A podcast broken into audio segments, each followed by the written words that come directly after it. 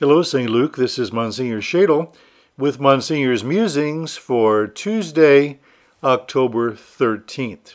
I want to thank and salute our sponsor today, the Celtic Cross Catholic Book and Supply Store. Celtic Cross is in the North Willow Commons on the northwest corner of 86th and Ditch. If you have any need for Catholic publications, books, sacramentals, candles, statues, holy cards, prayer books, you name it, Celtic Cross has a great selection. And we thank them for their support of St. Luke Parish and supporting communications here at St. Luke. Again, the Celtic Cross, 86th and Ditch on the northwest corner in the North Willow Commons. I'm going to be uh, talking about things uh, purely Catholic today, I guess. Uh, one of them is a reminder that October is the month of the Holy Rosary.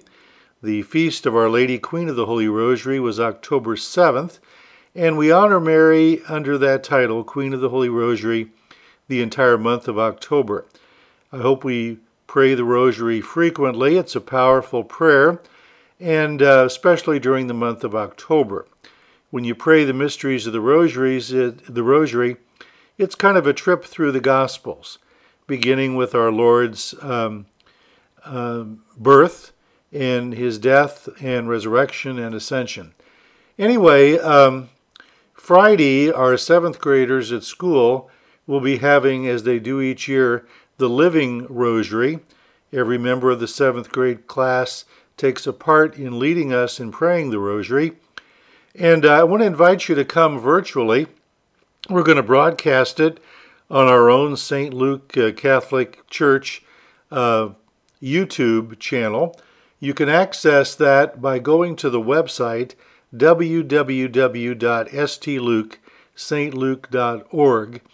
And there's a tab on there that says Sunday Mass Video. Click on Sunday Mass Video. Now, this isn't going to be Sunday Mass, obviously, but it takes you to that YouTube um, channel that we use to broadcast. That'll be live 2:15 this Friday, the 16th, or you can probably watch the recording of it at any time that you wish. But I invite you to join us for the Living Rosary on Friday. Obviously, we cannot invite the whole school, so a couple grades will be there so we can do the social distancing but the rest of the classrooms will be watching on the television in their own classrooms. Well, I've spent a lot of time uh, yesterday and today watching the uh, hearings for the Supreme Court nominee, Amy Coney Barrett. And uh, of course, there's a lot of uh, questions about Amy's Catholic faith. Um, that's predictable. Um, you know, um, gosh, what I want to say 13 years ago or so, there's a guy, uh, Philip Kenny is his name. He is a sociologist and historian. He's not Catholic, but he wrote a book entitled Catholicism The Last Acceptable Prejudice. It's a great book, but Catholicism The Last Acceptable Prejudice. It's not politically correct to be prejudiced against anything or any group of people but it's evidently okay to call into question and be prejudiced against Catholics in their beliefs. Just watch television, watch these hearings, watch a lot of what goes on in politics.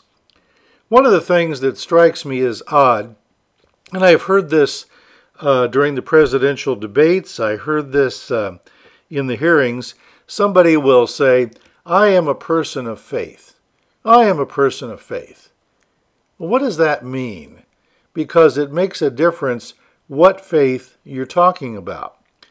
People that adopt in their lives radical Islam, they're people of faith. The Ku Klux Klan burned crosses, they're people of faith. What faith do you believe in? What are the tenets of your faith? And do the tenets of your faith make any difference? The Catholic Church is pretty clear on just about every question, moral and otherwise, And that's why people cannot accept Catholicism, because it's a firm set of beliefs based on Scripture, the teachings of Jesus Christ, in the living presence of Jesus Christ in his church. He said, I will be with you always until the end of the world. You know, I must admit, I do talk frequently and have some pretty good friends that are ministers in other mainline churches. And uh, we talk about things periodically. And I was talking to um, a minister from another mainline church, and I said, Golly, what what do you do when you have to preach on some of these hot button topics like abortion or the nature of the human person? A hot button topic like what is marriage? And he kind of looked at me and said, uh, We just don't talk about it.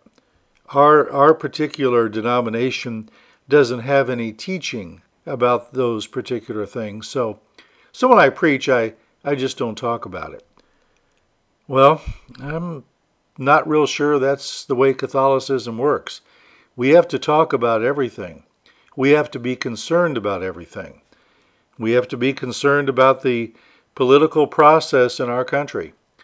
It's uh, not exactly a lot of fun to watch some of the political antics on TV, whether it's the debates or these confirmation hearings for the Supreme Court seat. But Catholics have to be involved in everything. Let's remember that as we ponder our decisions, especially voting in the elections, which will take place early next month, but in the way we live our lives. Yeah, we're people of faith. But what is that faith? What does that faith teach? Think about it. In the meantime, let's continue to trust in the providence which so far has never failed us. May Almighty God bless you all, the Father and the Son, and the Holy Spirit. Amen.